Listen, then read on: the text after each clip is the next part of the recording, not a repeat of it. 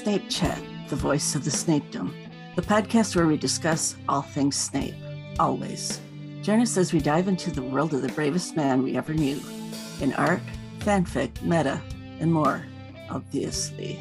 This is Snape Centric with episode 19. We'll be joined by Megs, Dan Puff, and special guest Pet Genius as we discuss the moral ambiguities of Snape throughout the Harry Potter series.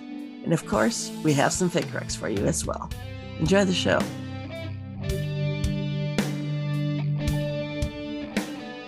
This is Snape Centric. I'm here with Danny. Hello. Or Dan Puff. That's me. Pet Genius. Hi. And Megs. Hello. And Pet Genius is our special guest today. What an honor. uh, you do such good meta. I was just reading one of your things this morning. Wow, thank you. It's, uh, I really try because I think there is so much, so much you can say and, and think and be inspired by. It's really nice to be able to contribute. Great. I sure like reading your contributions. thank you. Yeah. Our topic today is the good, the bad, the Severus. Ooh. Or gray, gray, Severus Snape. I love it. Our morally gray king. Mm-hmm. Yes. I mean, that was a lot of the appeal to me was was he good or was he bad? You know, the questions. Mm-hmm. And even now, there's still things that you can not really know for sure. He's not a character you can really stick in a box. Oh, no.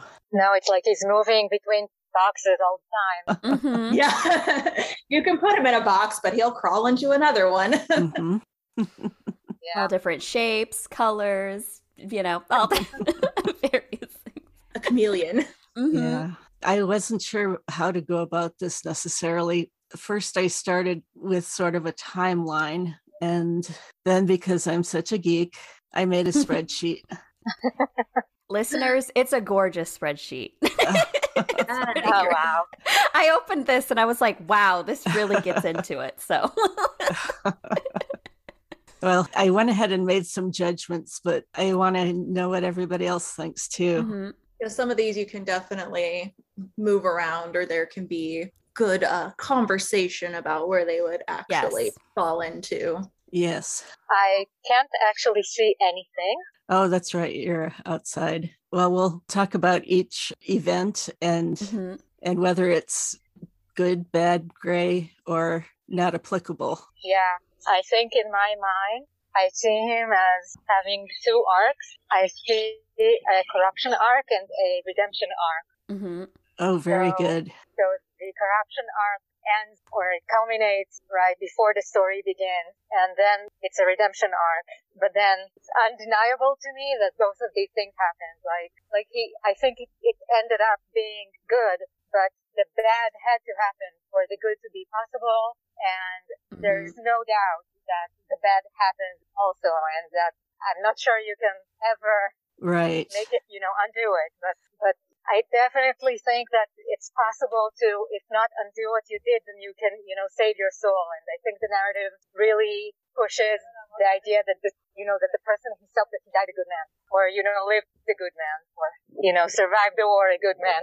Yeah, you can't really take the bad things away because they happened and they exist, but everyone does bad things. No one is perfect, and it's like you said, the end result. What did those bad things do uh, did they outweigh all of the good he did? And you know nothing's really simple. It's not so simple to say he did some bad things so he's a bad person. That's not really how it works.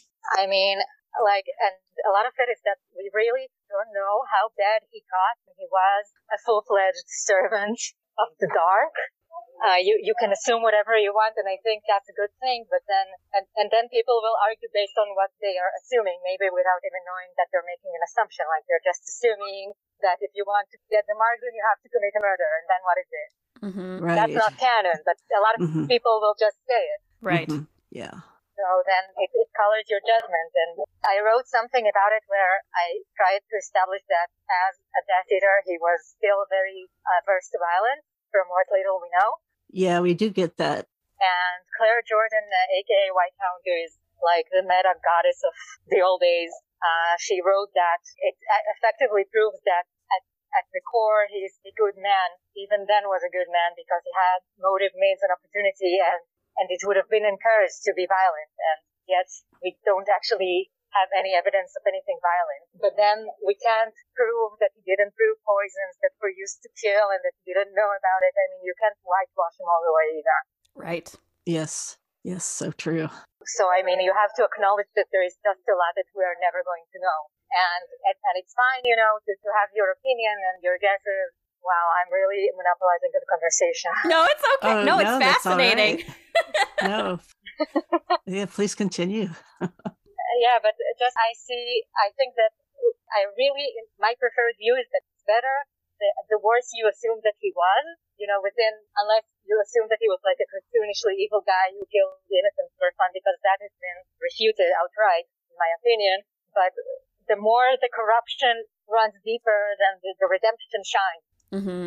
Mm-hmm. For sure. Yeah. So that is my view of it, that, you know, the good comes with the bad. Mm-hmm. Yeah. You can't separate them with this guy. No. I think another interesting thing to think about is that with the Death Eaters is that they're not cartoon villains really. Like Voldemort was preaching a purpose and they probably thought they were doing what was right. They weren't sitting there rubbing their hands together like wah ha ha ha. Yeah.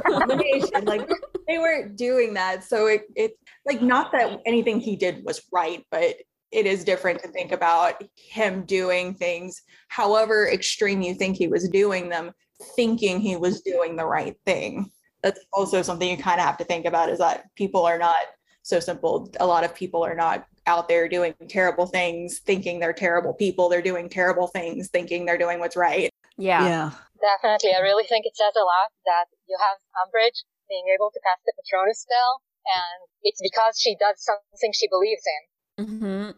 Yes. So in her mind, that's the right thing. And Bellatrix is an ideologue. She believes in that. She's willing to do time for that. And then Lucius, I think, is just an opportunistic person that. Yeah. Mm-hmm. I think Lucius and Pettigrew, they were just going where the power was. I agree. With Severus, it was perhaps, well, one of our previous guests said that he was probably love bombed, that when he went joined the Death Eaters that he just got so much positive attention. It overwhelmed him. Yeah. That... So you're looking at this, these are my friends. This is my family. These are the people that welcomed me, the people that treat me well, the people that respect me. So it's also like, one, is it an issue of I'm doing the right thing because this is what I think is right. And then also, I'm doing this because this is my family and I'm sticking with them and I'm supporting them because that's what family does. Yeah. And if I don't support them, I lose them and I have no one. So, yeah. Yeah. And I think that he really had a target on his back, especially from the moment Dumbledore covered up the quote unquote prank. Mm-hmm. yeah. And I know that if it were me, then anybody who had made an enemy out of the person who did that to me, I would have allied with. Like that. Absolutely. Especially as a teenager. Mm-hmm. And I guess probably now even. So it's just such a tragedy and such a shame that it had to come to, to, to Lily dying to, to understand. So do we want to look back at where Severus came from to have a better look at where he ended up? Yeah if you don't mind, go back to the spreadsheet or whatever. So, one of the first things that we see is him watching the girls greedily, Lily and Petunia, while he's watching them play. And I've said before, I hate that word. and the fact she uses it twice is really i mean what what does that mean? Like greedily greedily. Yeah. Yeah, yeah what what does it mean even? It's and it's funny uh, farther along petunia says something with longing and isn't it the same thing really? I mean he's not like i'm going to collect this woman or this girl or whatever. I think it's more like envy I, I, I doesn't doesn't Harry look at, at somebody greedily like I think his mother? Oh, oh yes. Right, like can't get it, can't get enough of it. Like is is is taking it all in as quickly as he can. Like because he'd never seen her before. I mean, it's a child looking at somebody that that has magic that he has never seen. Yeah, that could be his friend. Yeah, I think like Danny had said, like it's kind of like, yeah, looking at something that kind of enamors you as well as like you're envious of. Like he's seeing, yeah, like was said, possibly a future friend slash someone who's well cared for and has a sibling. And there's a lot of opportunities for Severus to be, you know, envious or jealous or to want to be a part of that image. You know what I mean? Yeah, I think it's a very complicated thing, especially if you're looking at like where he came from. Like he doesn't live in a great area. He comes from poverty. He comes from neglect and abuse, arguably, and all of these things. And then he sees these girls playing and it's like oh they're a family they're playing you know they're probably you know dressed better it's just like a view at a different life that looks nice and looks like something he might want to have, but then also in a way like being attracted to it, not necessarily, you know, sexually attracted, but just something is drawing him in. Like, I want to be part of this. So for me, the word greedily is just sort of like a mix of things, but it just sort of speaks to the degree of intensity with which he's feeling. Like something about that scene like captures him and draws him in. Yeah, it's on the on the edge of desperation, like wanting something so much and taking something in so intensely. Yeah. Definitely. What if he was greedy about, you know, the magic itself? What if he wanted to learn how how she was doing that? I, just because, I mean, I don't want to say that children can or can't be evil because I don't personally think so, but I just, you know, the nine year old child, I mean, definitely the standards aren't the same.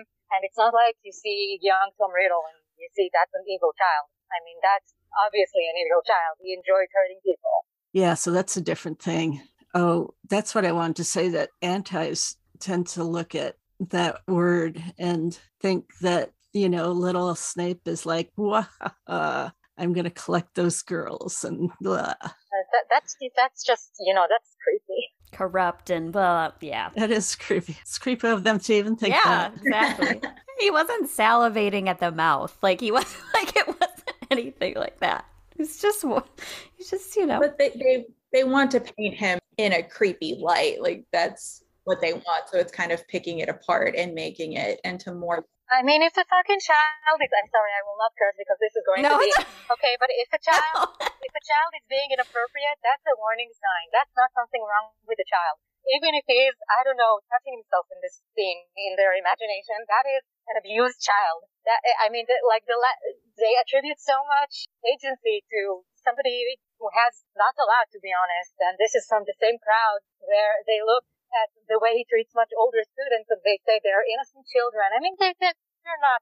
What? I mean, that's a child in the second or third or, or, you know, or fourth grade. That's, that's prepubescent. What the hell? Even then, he's not doing anything in this scene. He's watching them. It's really talking to, to what is in their minds and not into what is in the scene. And for me, it's like, who doesn't feel greed? Like, it might be to different degrees, but we're all human. We all have parts of us that want things or different or more or, yeah like feel things even if you want to paint them in a bad light like no one's perfect but he's mm-hmm. not doing anything. He's not actually going forward and collecting them. That's not what he did. He didn't go snatch these girls and run off with them. Mm-hmm. Yes, so true. I put it in the non applicable area because I don't think it's good, bad, or gray. Yeah. Just, yeah. That's not. Yeah. This is a nothing. Yeah. Yeah. It's just a kid. Okay, then he befriended Lily and taught her about magic. I think that was good. It's not really yeah, that's friendship, it's learning. Like those are good things. Knowledge sharing, yeah. So yeah, that's that's not a big thing to have a lot of discussion about really. But then he made the branch fall on Petunia. Well, he he may have. Mm-hmm. Or was it wild magic or right. not wild magic? What do they call it? Uncontrolled magic. I mean, you look at what Harry does at the zoo. Was that any better than or blowing up his aunt, you know, it just he got emotional and upset and something happened, you know, like not that it was like an intention to do that. It's just they're young and can't control their magic and it flashes out. And so it just happened to be that way and unfortunately made it look really bad. and that, you know, and of course all Severus could do was just be like, I didn't mean to do it. And of course Lily's just going to be upset for her sister. And it has to be so hard to be a child unable to control those things and the amount of things that could happen. And yeah, because you know that that showed like in his household when things would go wrong and how that affected his quality of life, you know, with his father and whatnot. So yeah, definitely don't see it as a you know applicable because it, he didn't have control. He has he doesn't have a wand. He has no teaching whatsoever. I do kind of want to say I could make the case for it being gray because that is coming from something like if he did do it even if it wasn't intentional it was still coming from probably really negative gross emotions. He probably might have wanted you know to get rid of petunia. It could have come from a more negative place which you could maybe argue would i wouldn't call it go so far as to call it bad because he didn't intend for that to happen but you could maybe make the argument that it's gray. But I think that when your magical then intent and action aren't as separated, I mean, for me to, to drop and for me to hit somebody, I would have to do something. But then when you're a child and you can control it and you want something to happen bad enough, it will happen sometimes. So, I mean, it's, it's like part of the idea behind getting the education is that you have to control it. So I really, I mean, it comes from a bad place. I don't know, maybe it should go under gray. Okay. But it just feels, it mm-hmm. feels weird to talk about again about a child. That's why I said non-applicable. But but yeah, you and Danny do make the argument for gray as well. Yeah, it's just a way to look at it because, but again, I don't want it to sound like gray is bad. It's not. I mean, in as much as you can't judge a child who is under the age of criminal liability, as far as I know. but it's more just the idea of like people are complicated and they're not all good and not all bad, and just acknowledging that you know he can have these more negative emotions and it's okay for him to not be perfect. It just is what it is. That's all i wanted to say was kind of looking at it in a different light and not kind of just breaking it off almost because it did come from something. It's just not necessarily bad right okay he had a lot of disdain for muggles you know he would say oh petunia's just a muggle so what she says or thinks isn't important he doesn't say it actually, though. Oh, he starts to say it. You're right. If she's just a blank, and maybe he realizes that he's about to say something he shouldn't. But I'm sure he has disdain for muggles. Is it that? But most magic people have that. I have disdain for them, and I am them. yes, so true.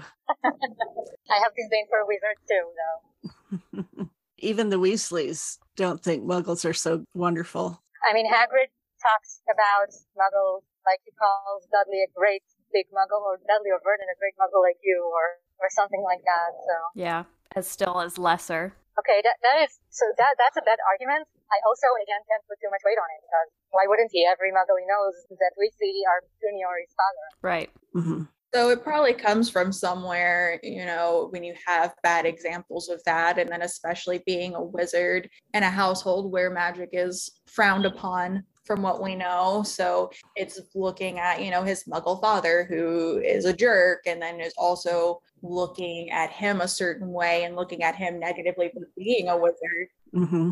So it can be very, you know, us against them and like, oh, well, he's against me and he's a muggle, so I should be against him. And it's just having these bad examples and bad experiences uh, can sort of like taint your view of that a little bit. Yeah. And I can just see, yeah, I, it's the same way where I, I like to think about Sirius as the reverse of this because I think he's pro muggle out of being a contrarian because he hates his family. So I want to say that this is a good sentiment, but the, the source is it's it's gray, so I put it under gray, and I think I also put the the um, you know the contempt under gray. Yeah, that's that's where I put it. And I kind of look at it as like shades of gray because I'm like, it kind of seems really like it's not good. That no. is great, but it's leaning bad.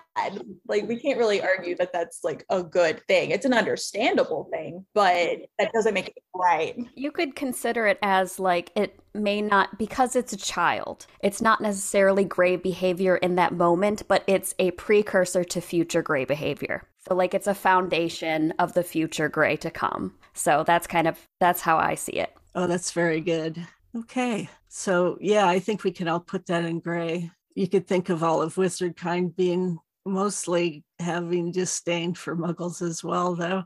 So, I don't know. Can you blame them really, though? no.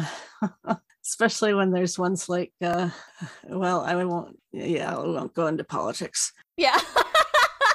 I think a large part of that is just ignorance. Yeah. Because they're so separated from the muggle world. So they just don't understand as much. So even people more well meaning, like, say, Hagrid and the Dursleys, do still have that very othering perception of them because they're so separate and there is that ignorance because they're not really part of that world enough to understand it. Mm-hmm. I really, really don't know how it could be different if it's completely like not just neutral, but it's encouraged to obliviate them regularly and to just like just these are the people that we can just completely mess with their brains. So we can't have too warm feelings for them because then we would understand that we are completely violating their rights in a very bad way. Mm-hmm. True.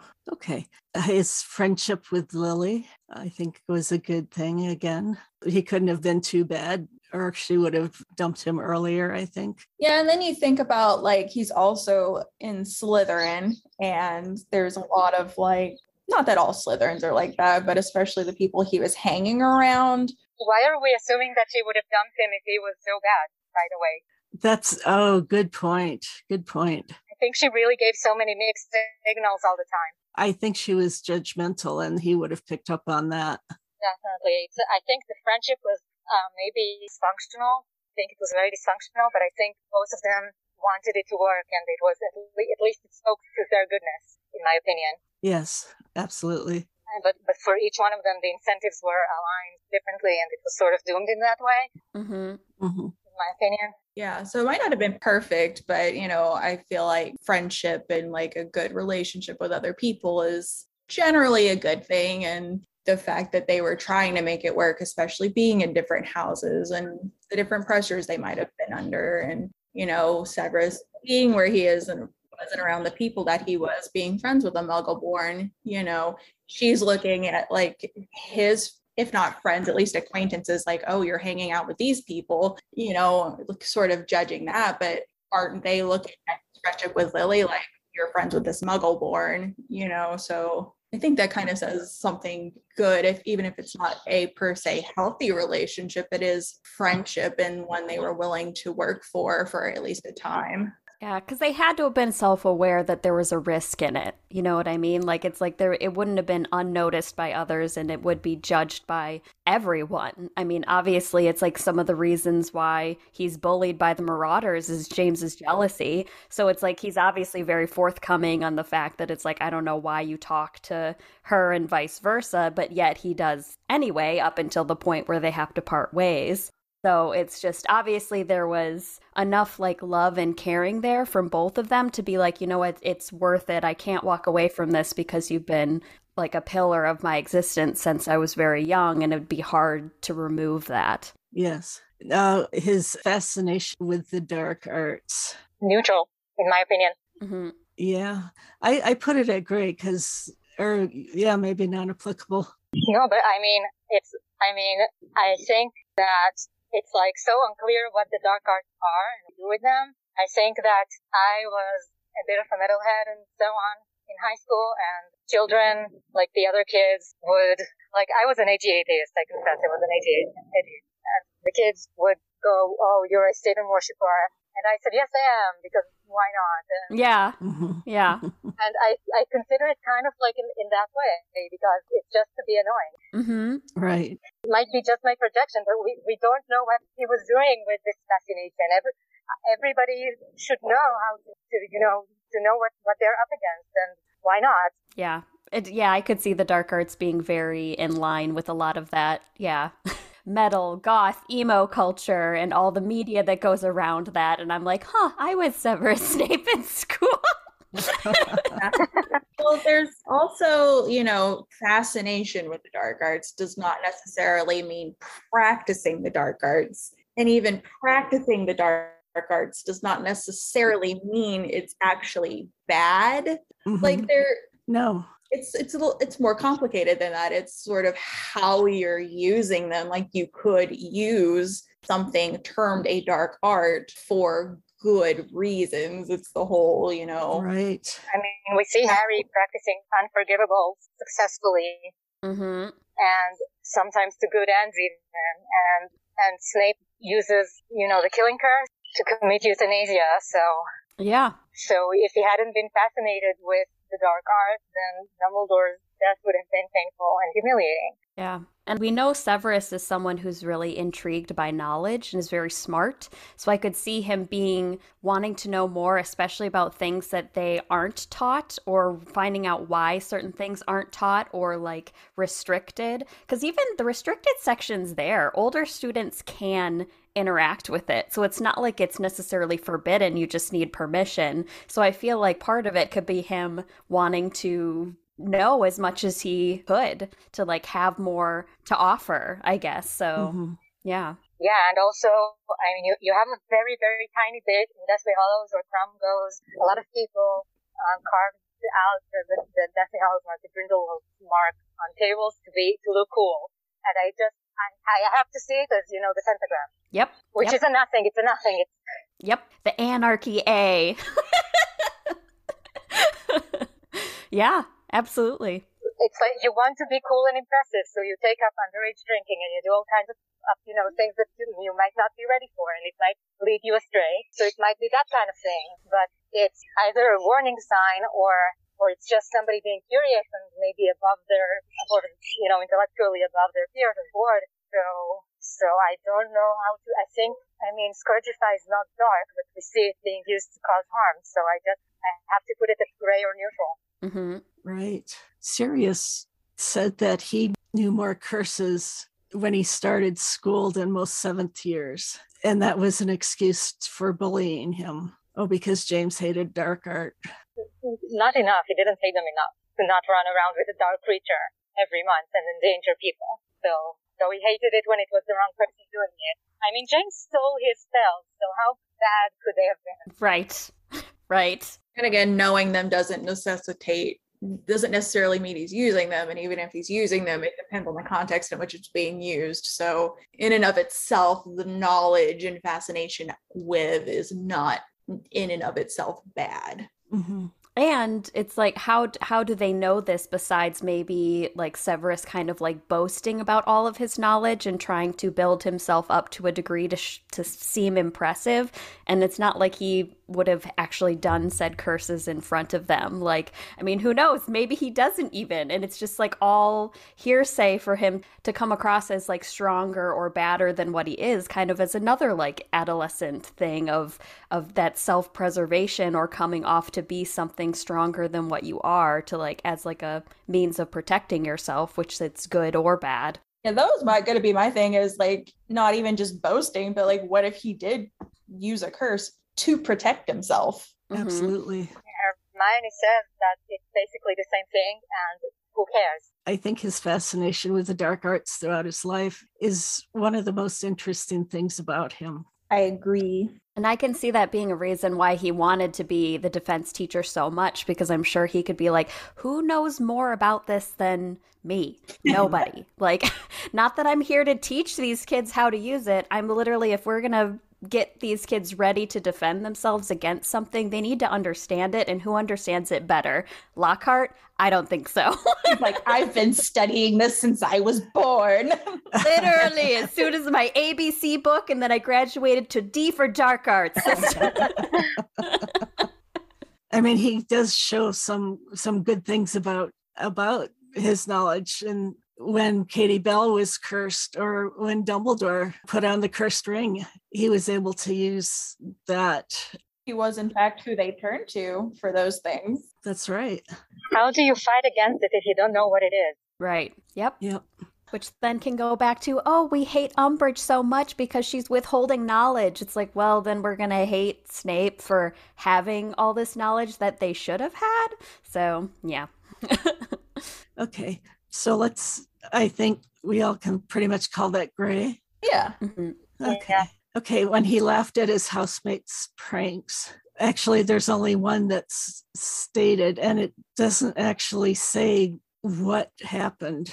I think it was Levicorpus. It's my pet theory. It's a pet theory, if you will. Oh, that's good. Yeah, because I know that people assume it was Imperius because uh, a Mulciber was asso- associated with it, but the defense that he uses is word for word what Ron uses about Levicorpus. And I think he would really want to defend his own spell also. And I think Lily looks better if you assume that she's laughing at him because he's getting a taste of his own medicine than because of what is happening per se. It was just a laugh. Mhm. So, Mm-hmm. so in my opinion, uh, I it's like it's my preferred interpretation. But then I also, I, I mean, obviously, Levicorpus can be used to commit very heinous deeds, as we see the Death Eaters and as we see uh, James doing pretty much the same thing. Mhm. Right. Mm-hmm. So I think that it's like exactly in the middle of the spectrum. Okay. Mm-hmm. Yeah, I put it in gray, but a little t- closer to bad, but it is really Yeah. not enough information.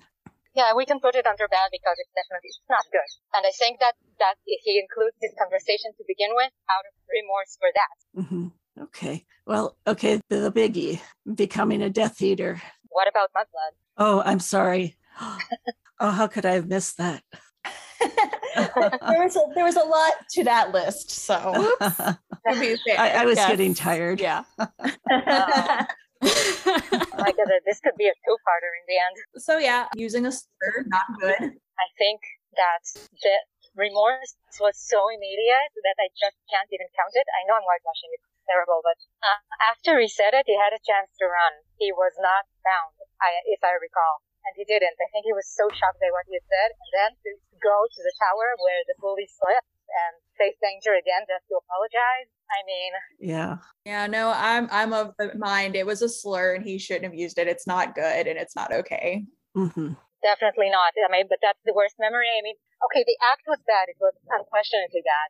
But was it an unforgivable? and it was on his mind. I think it was actually worse that he used it against other people, Mm-hmm. Yes. which is much harder to forgive since, you know, presumably he was not being assaulted while that was happening. And there is a reason this line is included. Mhm. hmm Yeah, and I just think that it's it's unlikely it's the first time he used that word. It slipped out way too easily for it to not be something that was sort of ingrained in his head. So Yeah. I don't know. Lily has it exactly right. There is no reason why she should be any different. If, if anything, then she is the one who, quote unquote, owes him something as his friend to try harder to protect him. But nobody else deserves this. Nobody deserves this period. But I mean, it's just so hard to, why, why would you go around calling people that? Yeah. So I think we can all agree that that was bad. yeah. However, it was not unforgivable, like looking over the whole of his life as some antis do. Mhm. That, I mean, that was obviously unforgivable for Lily. Yeah. Yeah. I, I would have forgiven it, by the way, I think. Yeah, I think it's not out of the realm of possibility that it could have been forgiven, even if she might have forgiven it in different circumstances, even. But I don't think it's for anyone else to say that she should have or shouldn't have forgiven him because that's just like saying, telling someone else that their friend used a slur against them and they should or shouldn't forgive them. That's not up to you. That's up to that person. Right. Yeah. So that's under bed then. Yeah. Yeah. Definitely. Okay. And then at some point, he became a Death Eater. Not good. Yeah. That's bad. Not good. Definitely. Not ideal. no, that's definitely bad. I mean, like, I can't even put it under gray because whatever you say, he wasn't a child. Yeah. So Yeah. not No. something that you can just say, I won't do it again. You have to do something to fix it. Right. Yeah. Yep, that's bad. Yeah, definitely bad. And one thing I, I wonder, I, I'm sure we all do, because there's absolutely no information about what he did as a Death Eater. You know, did he create poisons? Or, I mean, maybe he had to outright kill somebody maybe not. I, I feel like a part of it what i what i take away is when he first comes in contact with dumbledore the amount of loathing and disdain that dumbledore has for severus has to come from a point of him having knowledge of some of his behaviors and actions and why he holds over him like do you want to be a better person? Do you want to make changes and do something better than come to my side. I feel like he has knowledge of some of the behaviors or actions or th- had seen things. I mean, being part of the order of that time and, and things moving forward, like, I'm sure there were plenty of terrible things that he did. That was just, you know, it's it's we can we can hope for the best, but also like it's easy to, you know, assume the worst. Like I feel like Dumbledore wouldn't hate him so like it's it's so you can taste it. Like you can taste the loathing he has. And I feel like Dumbledore wouldn't hate someone so much if he didn't do completely unforgivable things. And yet he still gives him a chance. I think you could argue that, you know, it's a case of being an assumption. Like, I don't think it would be out of the realm of possibility to say he saw a Death Eater and assumed the worst. Like, you're a Death Eater, you do bad things. But also, he's Dumbledore, so he probably it's it's also right. not i'm seeing it from the aspect of dumbledore knows things and knows everything and, and sees so many things that he would be aware or have heard things. I, I actually don't think so i think dumbledore is projecting heavily. But my other thought is that even if dumbledore doesn't know for sure like if there's if you don't want to see it that way my other thought is that severus is too useful for voldemort to not have used him. Yes. Right he has too many skills and too much knowledge for that to have not been put to use. Yeah, especially for being a half blood, like to have been accepted for being a half blood, even though, you know, uh, we assume everyone knew that Voldemort himself was one, or even if they didn't, like everyone was so focused on pure blood culture, and yet he was a an asset and a tool and respected by at least some of them, you know. I think that I, I really don't agree with this. I think I think Voldemort sent him to get a job that he knew was cursed and saw him as disposable and saw him as someone Dumbledore could possibly hire. And Dumbledore's disdain comes from projection or out of the knowledge that Severus would react to that, that, that he would want to impress him or out of the assumption that he's so desperate that he doesn't have to play nice. I really, I mean, the job that he was originally sent to interview for was not potions. And um, true to, to send him to that then it, it means I don't mind being rid of you in a year. Oh. That is disposable. That is not an invaluable asset. Mm-hmm. That that maybe came later. Later, he became invaluable. But at that time, you're right. And then I do wonder how could Voldemort have forgotten that that the child was cursed and why he didn't. But you know, mm-hmm. maybe he he would have known that. Yeah, he had done it. Yes, he did the curse. Yeah. He had done it. It was his curse. Uh, maybe the assumption was that he would not continue to be the teacher for more than one year anyway, because they had made an arrangement that he would become headmaster. So, so I don't, maybe, I don't know, the curse, the terms of the curse weren't, he thought that they had circumvented it with. At the time, it was, it doesn't speak to me that, to, to his, you know, invalu- invaluability. What is the word? Yeah. Yeah. Invaluability. And then, you know, he came with the prophecy and that made him possibly invaluable. Yes. Yes. And that's the next thing on our list is giving the prophecy to Voldemort. And I think we can all say that that was a bad thing. Um, yeah. Yeah, for sure. Um, if you, if you look at the consequences, it was a good thing, but that is not how we judge people. Right. Yeah. You know, yeah, knowing how things play out later, it's, it's different. But at the time, he was not being a good person. I don't know. That's a weird way to say that. Of course, then when he finds finds out that the Potters are targeted, he has Voldemort to save Lily or, or to spare her. You know, when he goes and kills the other Potters. I I can understand that. I don't think it's that he wants them to be killed. He just wants Lily to live. Yeah. But then he immediately goes he goes to Dumbledore immediately. So then, right? I mean, you you can't you can't do anything more than that. What is it? Is he supposed to say, don't kill the child who is going to destroy you? Is he supposed to say, don't kill the guy I, I hate and you know, just a personal favor to me. What what he's doing, I don't know if, if it could have been any different. Yeah, and I think in moments where you're like panicking and you're really upset, like you're not sitting there thinking everything through all the way. You're thinking of, you know, what needs to be done and what your priorities are. And it even you can make the argument either way, whatever his feelings might have been towards James and Harry, but they weren't the point. It's either you don't care or they just weren't as important as Lily. Like his first thought is, that's my friend and I need to protect her, you know. So he's asking Voldemort to spare her. He's asking Dumbledore to protect her. Like she's the priority because he's not doing well. Like all he can really think of is what's most important. And that's what that is. Is, yeah, the prospect of her not being in the world anymore. I don't know. I put things in such weird ways. and then I think if you look at didn't include James and Harry, like again, I don't think that's necessary. It's not good, but it's I don't know that it's necessarily bad either because, like I said, you know, they're not the first thing he's thinking of. Yeah, exactly. And had he had more time to sit there and really think about it, like he might have come to different conclusions. Like we don't know, but you know, they're in a war and he's panicking, worried about his friend. Like that's what he's thinking about. I don't think it necessarily is bad that he wasn't thinking further than that because you can't really expect someone to be all the way in their right mind in a situation like that. And his empathy at this point has to be kind of skewed based on what his life has been like for, you know, several years and the exposure he's been to. So to have that one ember of, uh, you know, to hold on to that was Lily, everything else was easy to disregard. I feel like, and he, I'm sure he was emotional, so he wasn't really thinking about what he was saying. He was just like, oh, whatever, like just just protect her. Like I don't care, whatever. Like I think that Dumbledore put words in his mouth there and made it sound like, oh yeah, you want them to die, right? Definitely.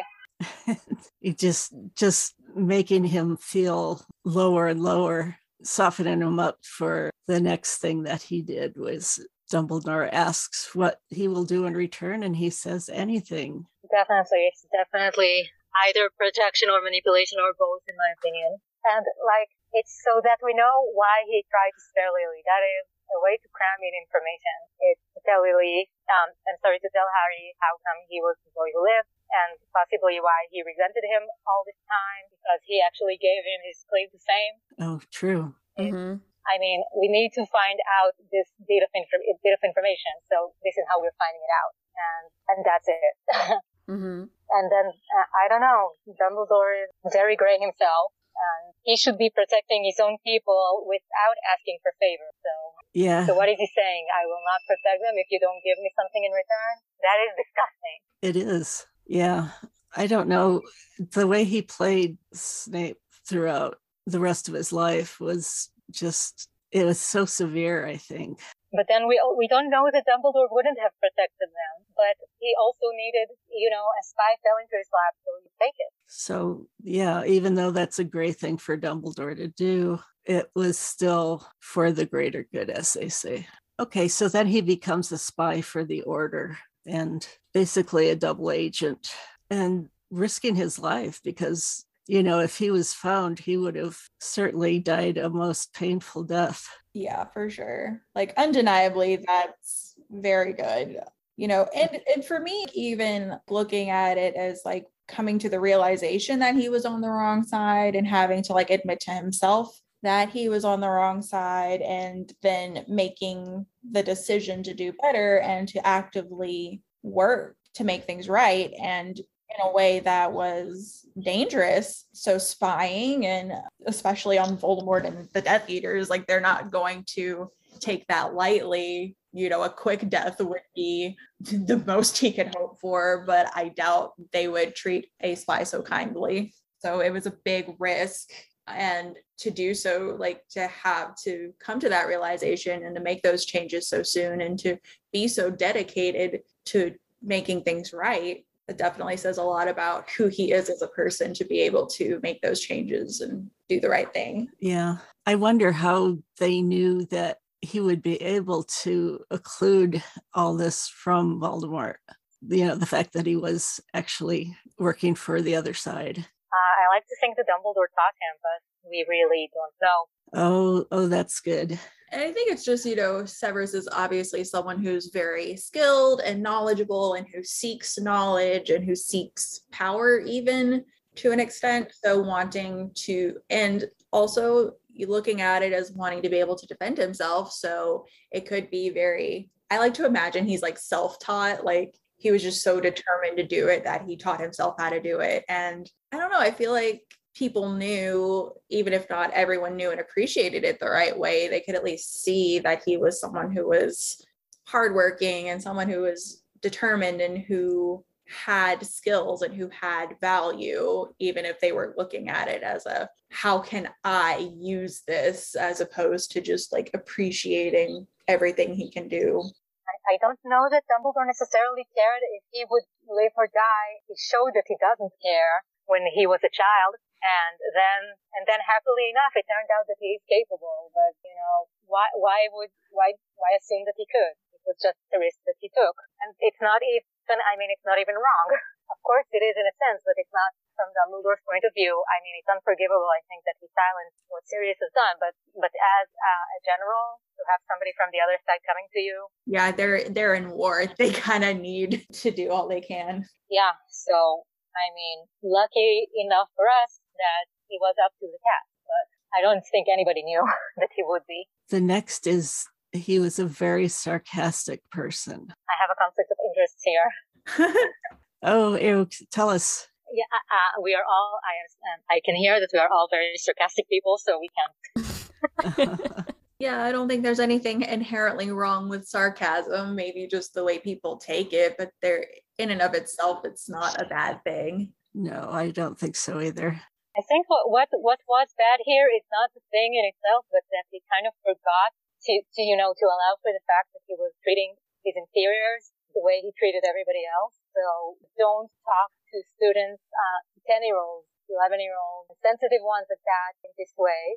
But, but then because he treats everyone like this, except the people he's trying to lie to, that is Bellatrix, Narcissa, and, and Voldemort there. He's never sarcastic with them, but, and then he treats, he's sarcastic with Dumbledore, he's sarcastic with Tonks, he's sarcastic with his equals, but then when you have people under you, you need to, you know, you, you can't assume they will be okay with it. Right. Mm-hmm. Yeah. So I guess it's less that the sart, like the fact that he is a sarcastic person is not necessarily wrong, but perhaps the means by which he is using that sarcasm that is a little more questionable. Yeah. And I actually broke it down a little bit too. But um, okay, first I said he come across to me as a hard ass teacher or what what I would have thought of as one one that could get salty with you but if you worked hard they would I don't know just be a great resource yeah I think that kind of depends. Um, I think, you know, being a little strict isn't necessarily bad, but I guess maybe the level to which you are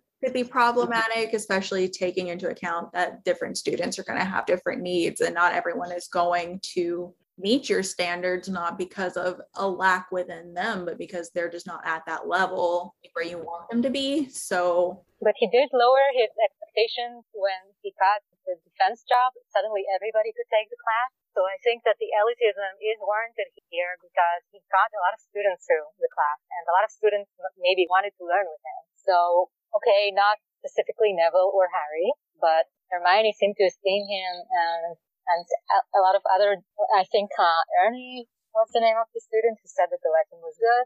So, mm-hmm. yeah. So you you can't be a good teacher for everyone, and and that's it. I mean, we don't know how many people didn't like McGonagall. So. Mm-hmm. Yeah.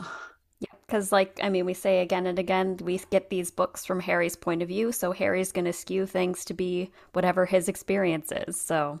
I, I have a bit of a controversial opinion that objectively Snape is the best teacher at school, and I could go on, but it will take forever but he's the only one who does anything to keep anyone alive. So that's the bar. So true. Mm. That's the bar. that's the bar. if that's the bar, then then I don't care about anything else. And it's, it's weird to. I mean, Harry assumes that the Snape is this or that because he assumes that Snape wants him to die and still serves Voldemort. So so he's just incorrect.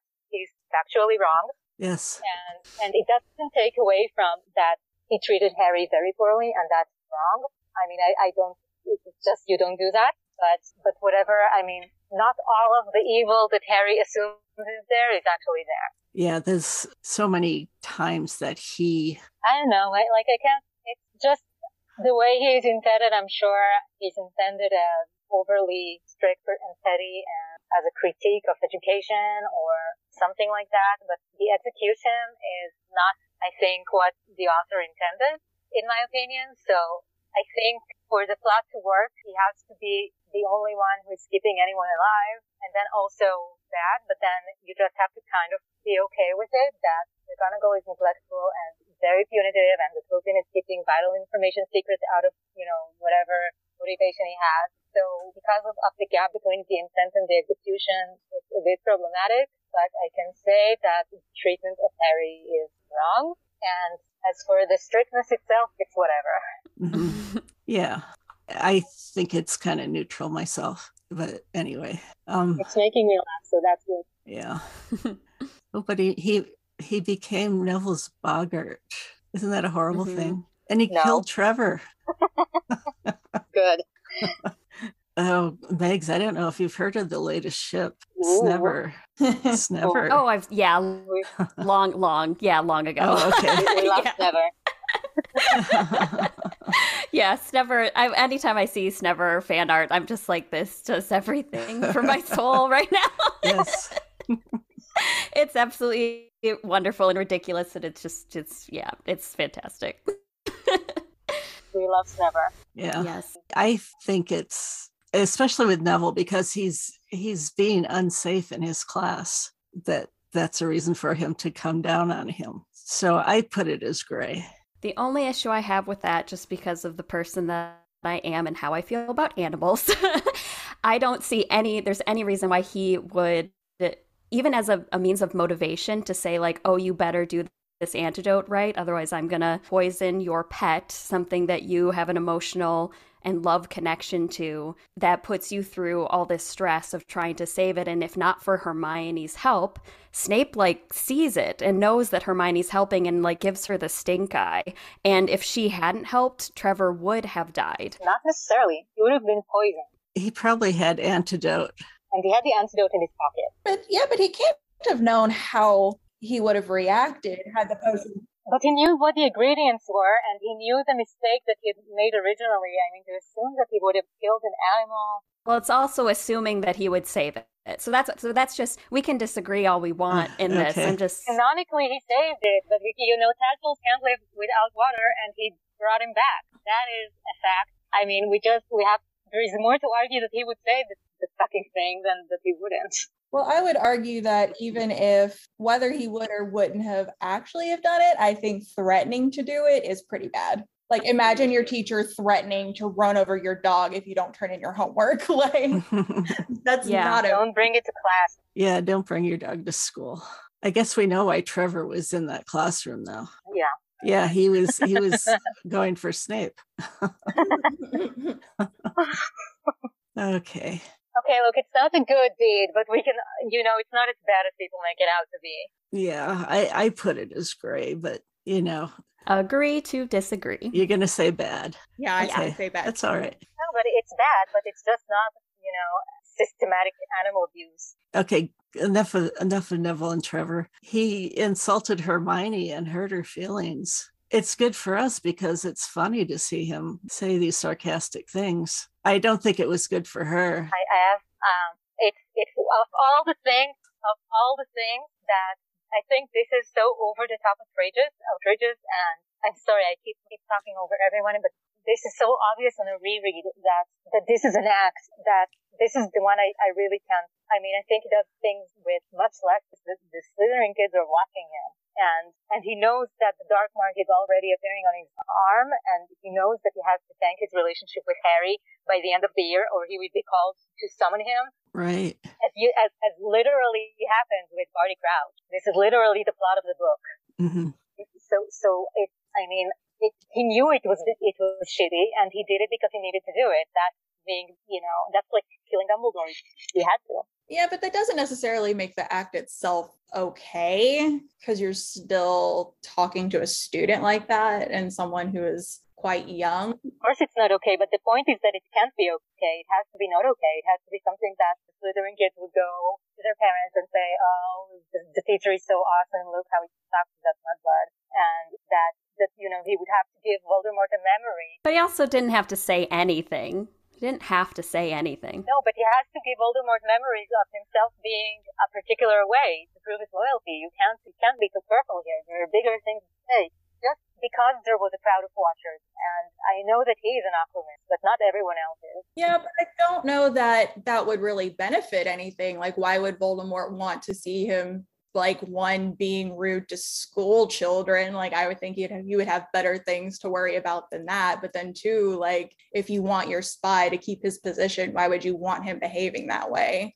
I think you don't you can't take any chances. I think you have to have something to show. This is the person who threatened quirrell and stopped him and voldemort might be actually thinking that they put him up to going to the potters and getting murdered and you know murdering himself. You just have to have something good to show and if Harry had been at all able to trust Snape by the time Voldemort came back, then he would have said, hey, bring him. He had to tank the relationship without causing, without actually hurting Harry. It's, I think, and this is not to say that all of his comments are great. He has very shitty comments. Like, yeah, I, I could quote all of them, you know, pretty much by heart at this point, but this is the one that's so over the top and, and it's so, I mean, this is definitely for the cover, this one let's talk about why.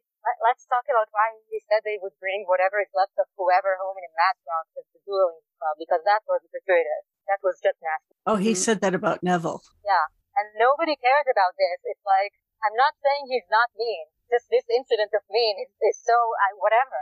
I still say it's bad, but that's just me. Yeah. Well, yeah. I put gray, but maybe bad. I don't know. I put it under good. It was it was necessary. Yeah. Oh, I was thinking of Neville when you said, oh, you know, taking him home in a matchbox. It's, I, I flipped back up there. No, that's bad. That's bad. It's why? Why? Why say that? A child who never dueled before. Why do you expect him to? Yeah, but both of these are unnecessary and mean and bad. Mm-hmm. Yeah. Yeah. You're right. You know, I see both of Megs and Danny, you're on the spreadsheet. If you want to add your votes, please do. Mm. And I might put this up on the website. You need to have a Snader on to, to, you know, to make it more neutral so that they could say that the, the worst thing ever is the poison Trevor. Mm-hmm. Yeah, yeah. They, they, you know, he saved, he saved the wizarding world, but you can't, you can't forgive him being a horrible teacher. No. Which, on the scale of things, is so outsized. well, I mean, when you know that canonically the incident with Trevor was domestic violence because they're obviously married, so Mm-hmm. Oh, you, you know, you can say, yeah, he was a shitty teacher. or maybe he was a good teacher that was just shitty to people, yeah. which I, I kind of lean that direction because all his students passed their owls. I mean, the, the job the job was to get students to pass their exams and not let anyone die. And in this way, he outdid many others. So there we are. Yeah. So, yeah, there's a whole bunch of times when he was looking out for Harry, uh, like that first Quidditch match when Quirrell was trying to. Apparently, it's only in the movie that he was muttering a counter curse. No, it's in the book. I thought it was, but okay, I just I just read a secondary source that said it was only in the movie, but that didn't make sense. But you're right. Okay. Yeah, something would have sparked, yeah, sparked Hermione to act. So he had to have been acted weird. no, she said he was keeping direct eye contact on him and that he had to for the whatever, whatever. And, and then it's directly refuted by the way curses work in the rest of the book. But whatever. Okay. Well, I'm I'm glad. Thank you for correcting me because I feel better about it now. And and he said he saved Neville at least twice. Um, when was that? You know, uh, stopping a student from suffocating him in front of Umbridge, no less, and sending him to the forest when in the seventh year. And all right, I think there was one time when when he walked in on Ron threatening Neville. Um, or, or looking like he was about to threaten Neville and, and giving it and Snape telling him to back off. Like we say that he only protected Harry, it's not true. Mm-hmm. Oh yes, and later when Neville's trying to steal the sword with Ginny. Yeah. Right. Yeah. Yeah, he sends him on a on an easy detention rather than sending him to the Carrows for torture. Mhm. Okay, Chamber of Secrets. When Harry and Ron didn't show up on the train, he was, you know, basically frantically looking for them to uh, trying to find them, basically. Yeah. There's so many examples of this. hmm Oh, and teaching Expelliarmus was, A big one. I mean, gosh, Yeah. a huge one because that was Harry's go-to spell from then on. hmm and I mean, he used it ultimately uh, to defeat Voldemort. So True. that was a super good thing. Okay, Prisoner of Azkaban. He goes to the Shrieking Shack when he sees Sirius there and the and the kids. Oh yeah, that's the big one. Like he must have been terrified. yes, For sure. like not only to like be going after them and it's like someone he thought was like a murderer and then like someone he knows is a werewolf like like not only going after the people he knows are there but also taking into account like that is the place where he almost died mm-hmm. With the people involved, yeah. Definitely. So that man's got some guts and he went there to do a good thing so yeah excellent That is good. Yep, definitely good. Okay, Goblet of Fire. He But you are forgetting, you are forgetting outing Lupin, the worst crime against humanity ever. oh oh, Oh, gosh. right. Yes, yes, yes. Mhm. Outing Lupin. It's a murky one. Personally, I think it was Gray. yeah I think that was a Gray because I mean, he otherwise he would have remained a teacher. No, he wouldn't have the job he's cursed. You could say he was the mode of the curse also.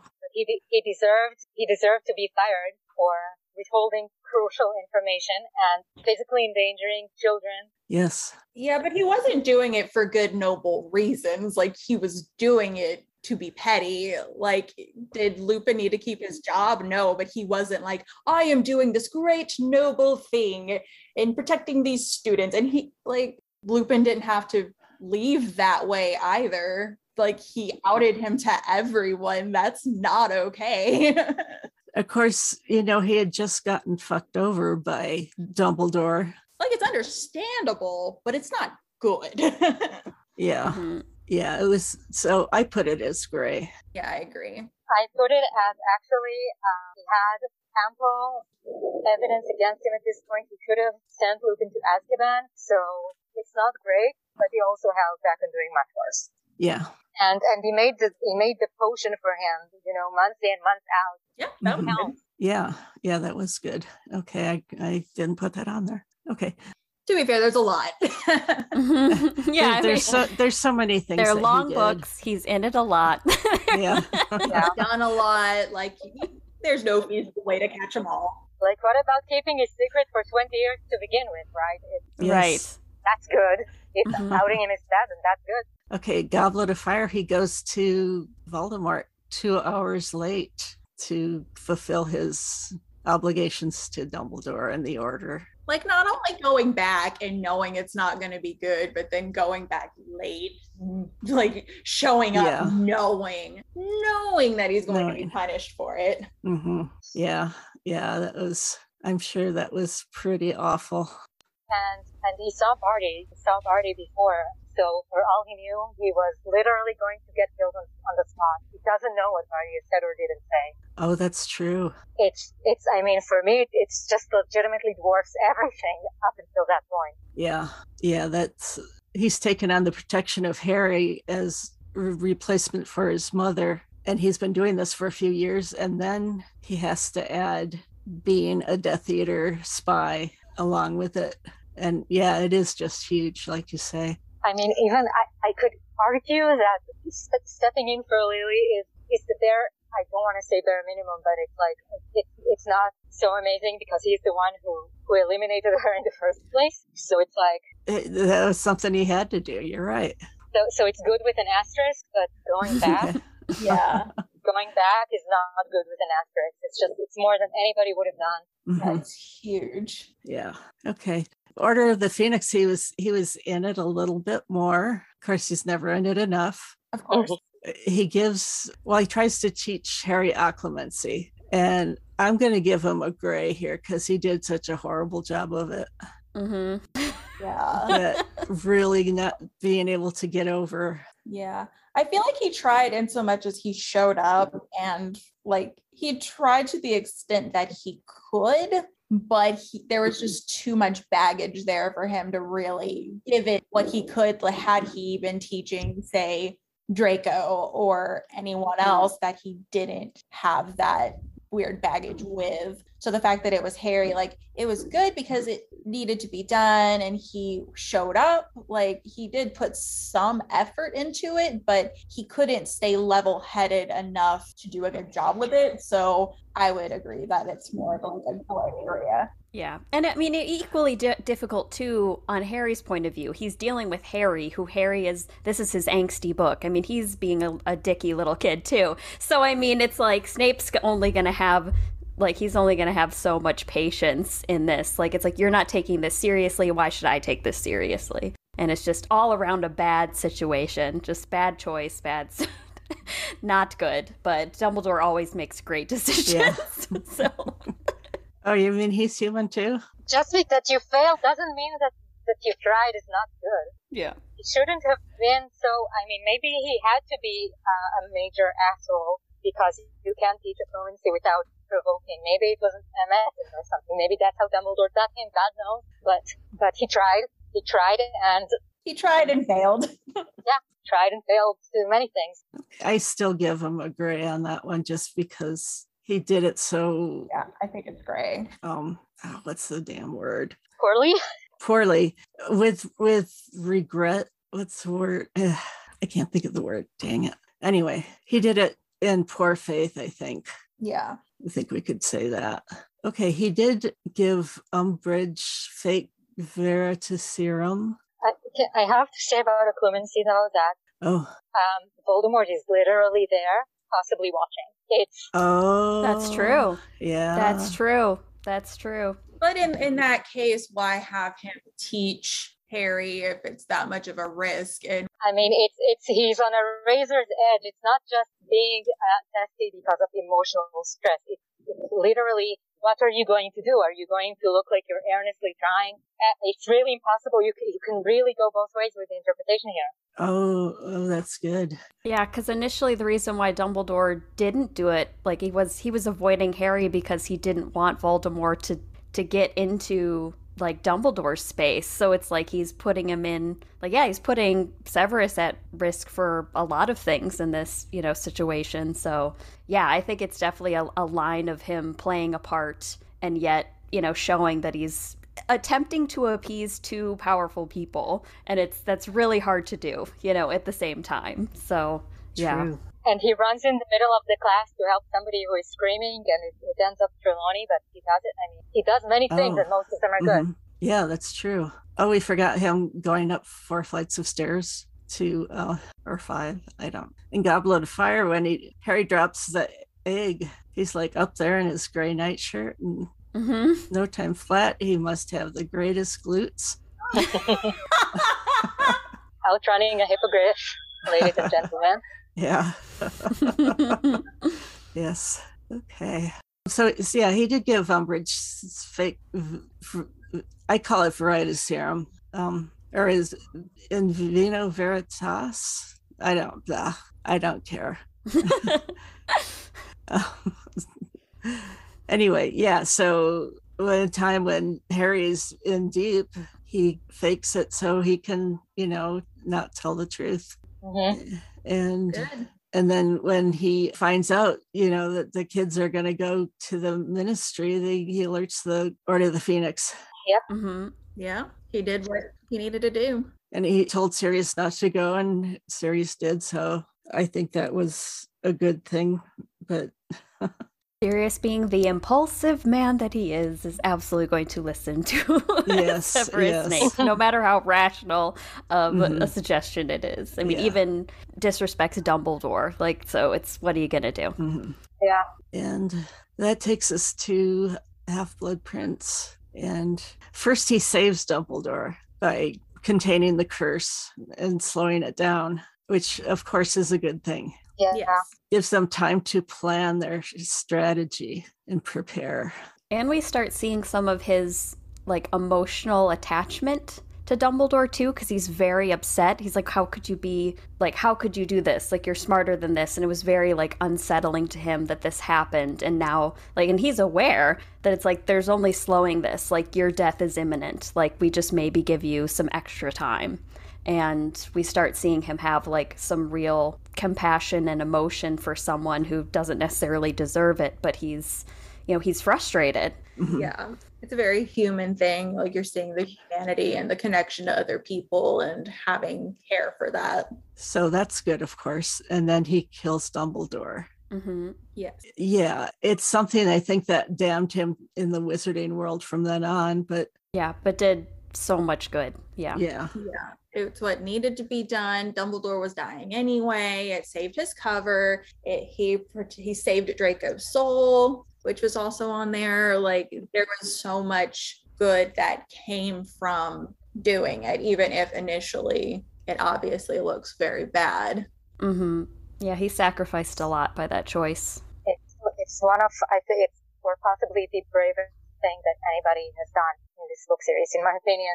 And because it looks so bad, it, it, it shines brighter because you don't do things to look good. And that's the thing is like he's also like you know when dumbledore's talking about you know saving draco's soul and it's like well what about my soul? Like he obviously has some view of it as being like this is murder this is wrong you know this is killing but knowing it needs to be done and willing to risk his own soul and his reputation and the way people see him and feel about him like it's huge risk yes but it was something he's willing to do because brave and at heart a good person who's doing the best he can. Yeah. Mm-hmm. And yeah, so saving Draco's soul is another good thing he did in in that process. Okay, then in Deathly Hallows, he's a headmaster and he does all he can to protect the students. Yeah. Well, even going back to backing up a little bit, the fact that he took the unbreakable vow to protect Draco. Yeah. Oh, yes.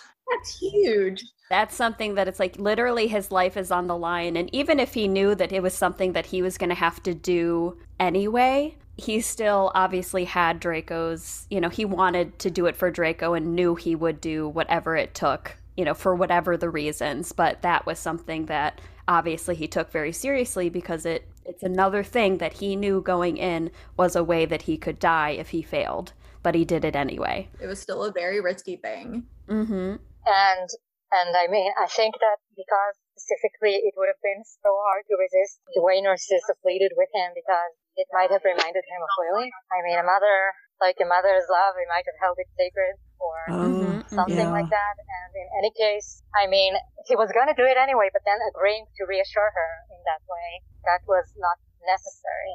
And then he stared, you know, he stopped the Carrows, I think it was, from using the Cruciatus and Harry. Yeah, leave him for the Dark Lord. Yeah. Yeah. So it's not just about sparing people death; it's about pain also, and and I think it's more than anybody's done for him. Mm-hmm. Yeah. Right. Yeah, because what's a little bit of torture? It's not going to kill him. You know what I mean? Like it's he's yeah. still alive. They're not killing him, but they're just yeah, he's still yeah. Mm-hmm. I mean, just fulfilling like his task, it was unnecessary. Mm-hmm. And then he protects the students from the Carrows when he's headmaster as much as he can and maintain his cover. Yeah. Yeah, and it's obviously not perfect because you know he's got to protect his cover, and they're Death Eaters. Like he can only do so much, but the fact that he's still putting in effort to do what he can to minimize damage while he's there, while under so much stress and trying to run the school, and also being a Death Eater, like it was a lot, and he was still taking that extra time and care and thought into doing as much as he possibly could, even if it wasn't perfect, because he does still have to worry about his cover. So that was another mm-hmm. huge thing is every time he did try to minimize it, that was still risky to do. But he still saw it as being worth it and doing it anyway.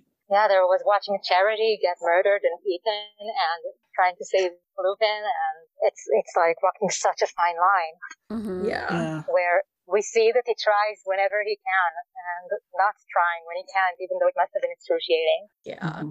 Delivering the sword to Harry. Yeah. Yeah. And somewhere I it might be Fanon that maybe he summoned Ron in some way. Oh, I think that's nah.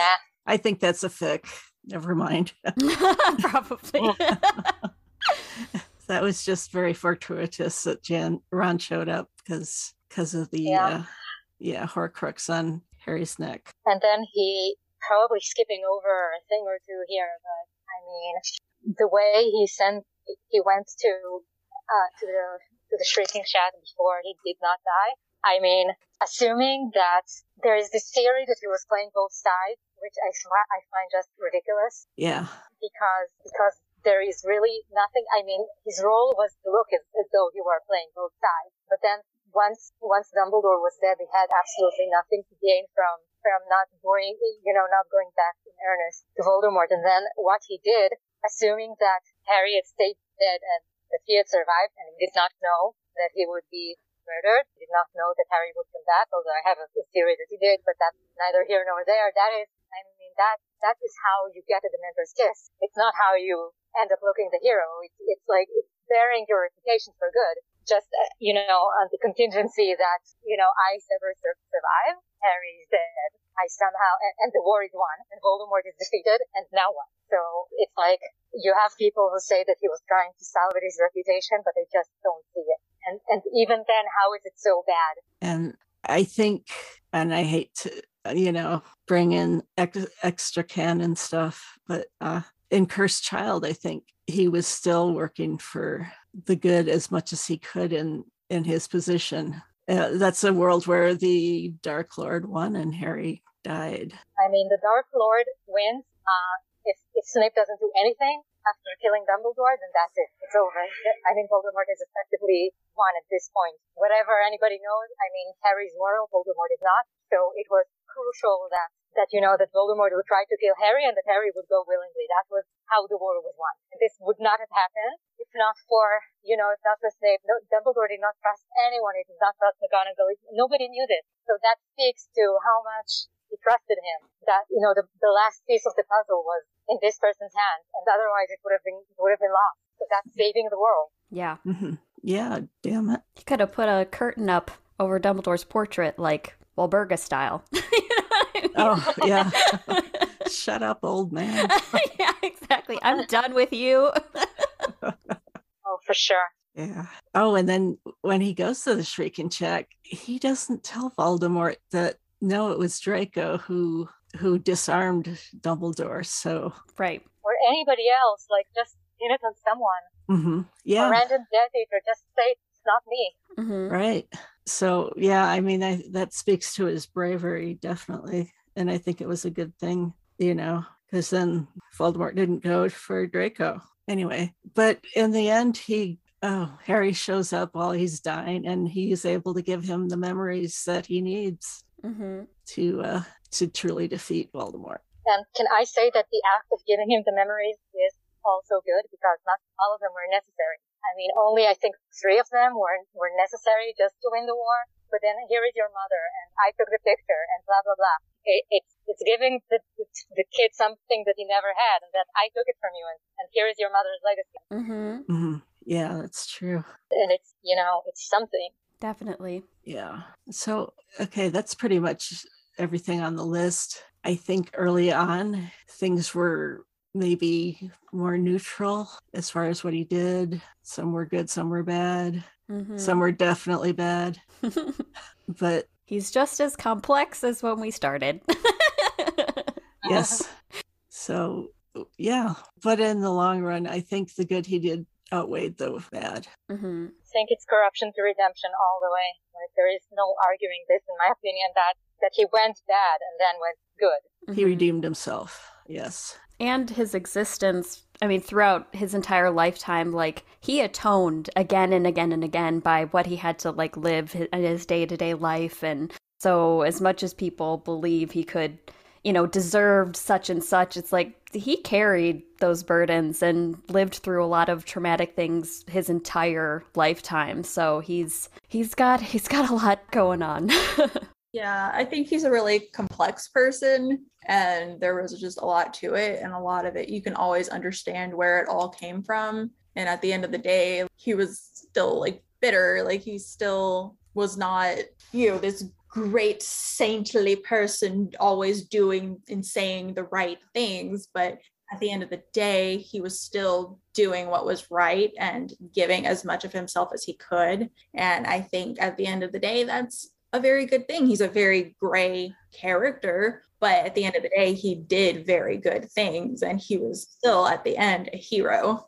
And see how easy it is for us to acknowledge all of this without, like, it's so easy for people like, oh, he's bad, and just like just hold on to that so desperately. It's like we're not making excuses for this guy either. Like we're we're acknowledging everything from good to flaws and problems and that's what makes him so interesting. That's why he's like such a great character. I don't know. I, I rather think that I, I just put it under good, like under very good, just because I know that I would not have been nearly as good and probably would have ended up much worse. Uh, just mm-hmm. yeah. If if you compare within the books and in my own life, I don't. I mean, I really don't think that anyone that most people I think are good and would not have done it, and and I don't know that you can do it. I mean, obviously he's an asshole, and I don't think that somebody that cares what people think of him could have done this. So like the virtue of being polite and nice and kind would have gotten in the way because we don't see Arthur Weasley doing this or Hagrid. And, and they're great and they're not bad, but their, their good is limited mm-hmm. because they mm-hmm. care about it. They don't want to give up their, their career and family and their original aspiration. So they don't. They are willing to die, but they're not willing to be uh, ostracized. So this is like the, the bad could be gratuitous and it could be uh, unnecessary, but so the good as well. Yeah. I just think he's a very human person, and that's what makes him one a much, much more interesting person because you're not sitting here trying to paint your hero as this perfect person because he's not. He's human, and humans are good things and bad things. And it's a lot more complicated than that. And he's a complicated person, and humanity is complicated. But the fact that he can be all of those things and still choose to do right says more than anything. It says more than someone who does all of the right things all the time, making that right choice. That's easy for someone like that. And it's not as easy for someone who is a lot more com- complicated than that. Yeah. I mean, let's say Arthur, I think he's a legitimately good guy all around, and he's always standing up for what's right, and he sacrifices, you know, his career progress and all of that. But he has allies and family and friends and a very full life. And say that he wants to to be a particular way that he wants. He can't do much better. And Charity also, she is incredible. Mm-hmm. She stands up for what's right very dangerous, very bravely and very publicly, and it doesn't do anything. So, so we need the person who can stand to watch somebody that they called the friend get murdered and even murder their own friend to, to accomplish something in the world where, you know, where it's controlled by someone evil. Oh, and he also, the mudblood thing he kind of redeemed himself a little bit there because when Phineas Black's portrait said said that, he said, "Don't say that word." Thought it was such spoon feeding, but then it turned out that it's not feeding enough for some people. But yeah, so like I think that the good and the better are so tied up because somebody quote unquote better would not have accomplished as much because they want the life, they want they want to stand up for what's right publicly and and denounce you know and denounce pure blood whatever in the Daily Prophet and get murdered pointlessly and right and die for no reason. So whereas being being a more gray character, he is yeah able to span these different worlds basically. Yeah, I think that it's really I really love Barty Crouch Jr. I think he's the best daddy of all of them and he says that you have to know how they think. You have to know what you're up against. You have to you have to know how the dark wizards are and then and that's what and let's say that Moody would have been the same kind of person, the real Moody, and this is how he put half of them in prison. So this is how he accomplished a great deal by knowing how they are and being able to, to internalize the, their point of view. And so in the end, it turned out that a very, very evil guy could impersonate him perfectly because it's not actually that simple. Good and bad can look the same. Mm-hmm. True. So I, I really think that Moody, Moody slash Barty is an important character for understanding all this. Mm-hmm. Yeah, definitely. Well, gosh, I think we pretty much covered everything. Yeah. so took us long enough, right? Yeah. I'm so sorry I talked so much. No, it's no, great. No, that's why you're our guest because we want your your viewpoints on things. Yeah. Can I promote my my Tumblr and my AO3? Absolutely. So I have a Tumblr and AO3 and uh, I post a lot of my bullshit theories in there and speculations. Um, so it's pet genius, pet underscore genius. I'm not sure if it's an underscore in Tumblr, but, but definitely on AO3. Mm-hmm. And all of my thoughts are, are there. Okay, we'll we'll link that on our website. Thank you. And thank you so much. Yeah. And that reminds me, we also have a few fic recs. So if anybody needs to leave right now, that's okay. I know, Megs, you have a show coming up that you need to do. Yeah, I'll, yeah, I'll, I should probably peace out, but thank you so much, Pet Genius. This was, this was thank great. you. Good luck, thank you. and Danny and Kat, it's, it's been Hi, a while. It was a lot of fun. So uh, thank you. all right. I will talk to you all later. All righty. Bye. Bye-bye. Bye. Bye. Okay. I have to peace out in a couple of minutes as well, but oh, okay. I want to hear what. Okay, I just have some that feature a morally gray Snape. Okay, the first is "The Shadow and the Soul" by April Feldspar. It's a Snamione work in progress. Ah, I never heard of that one. After barely surviving Nagini's bite, Snape finds himself cast in a marriage of convenience with Hermione Granger, of all people. Could it be just unfortunate circumstance, or the beginning of something more. Okay, the next one, and I've read this and I highly recommend it. The first part is called Ab Intra, and Ab Extra is the one that is still in progress but is almost completed. Might be complete by the time this this show airs. Actually, fingers crossed. Yes, yes, it's it's a Snarry. It's great. Severus Snape has been in prison for the past six years, but it's not what you think. Life in Azkaban is never boring. And then Harry Potter starts visiting. Okay, so that's wow. that's Ab Intra. Ab Extra, after seven years in Azkaban, Severus is finally free, unemployed and homeless in a world that has moved on without him. He has no other choice but to try and rebuild his life from the ground up. In the process, he will have to endure a cursed apartment that breaks its own furniture for fun, a remarkably round owl called Britney Spears, and Harry Potter, who's obsessed with the potion that does not exist and has a soft spot for floral patterns and nail polish and it is so good. Uh, Canon. yeah, yeah, absolutely. okay, then Escapism by Once Upon the Tides. Uh, this is another Snamione. Wait, I, I have to recommend something and then I have to go. I have to go, but I have to recommend. Okay, so everything, everything by Maria de Salinas, but I specifically uh, am reading right now um, The Bull and Cross, but the prequel I read to the end and it is, it has a very great, like realistically and in character Gray Snape, and it's just one of the best fics I've, I've read. Um, and so is The Bull and Cross and everything by Maria de Salinas is very in character, in my opinion. Oh, that sounds great. And very morally gray. Which is so interesting. So, uh, uh, thank yeah. you for having me. Yes. Thank you. Thank you, Pet Genius.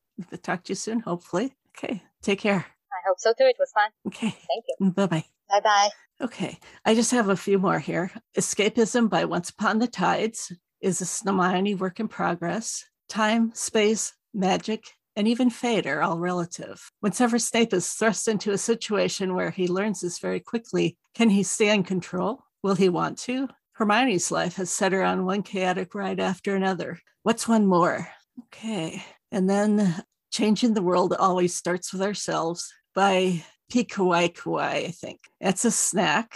A 10 year old Severus Snape finds by accident his mother's old trunks from her Hogwarts years. With no love lost for his parents and with a wine, books, and an isolated life, he spends his days studying and practicing charms and spells that can give him some comfort, changing the way he lives and enjoy his life. Watch him grow up into a different person, influence the people around him, change the future of the world, create a new era for potion studies, but still killing people with his snarky mouth. nice. Yeah, it sounded like fun, I thought. Yeah.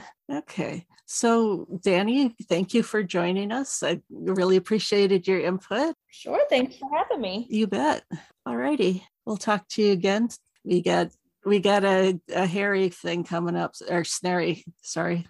Nice. We got a Snarry show coming up, people. So I know I'm excited for it. And then a Snamione at, yeah, at some point also too. So okay.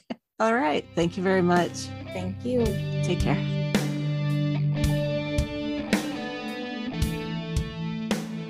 I hope you enjoyed this discussion as much as we did. Thanks again to Pet Genius for appearing on the show. and giving us some awesome meta. Thanks also to Dan Puff and Megs for their great insight and laughs. Check out our Fic Recs page on our website at snapechatpodcast.com. And here we must say goodbye. We wish we didn't have to, but it hasn't escaped our notice that life isn't fair. Like us on Facebook, follow us on Tumblr and Twitter, email us, or leave a voicemail. We'd love to hear from you. Support us on Ko-fi to help defray costs of production. Many thanks to Nix for continued work on our website at snapechatpodcast.com. Be sure to check out the Care of Magical Shippers podcast. Thanks for listening. Until next time, stay snarky.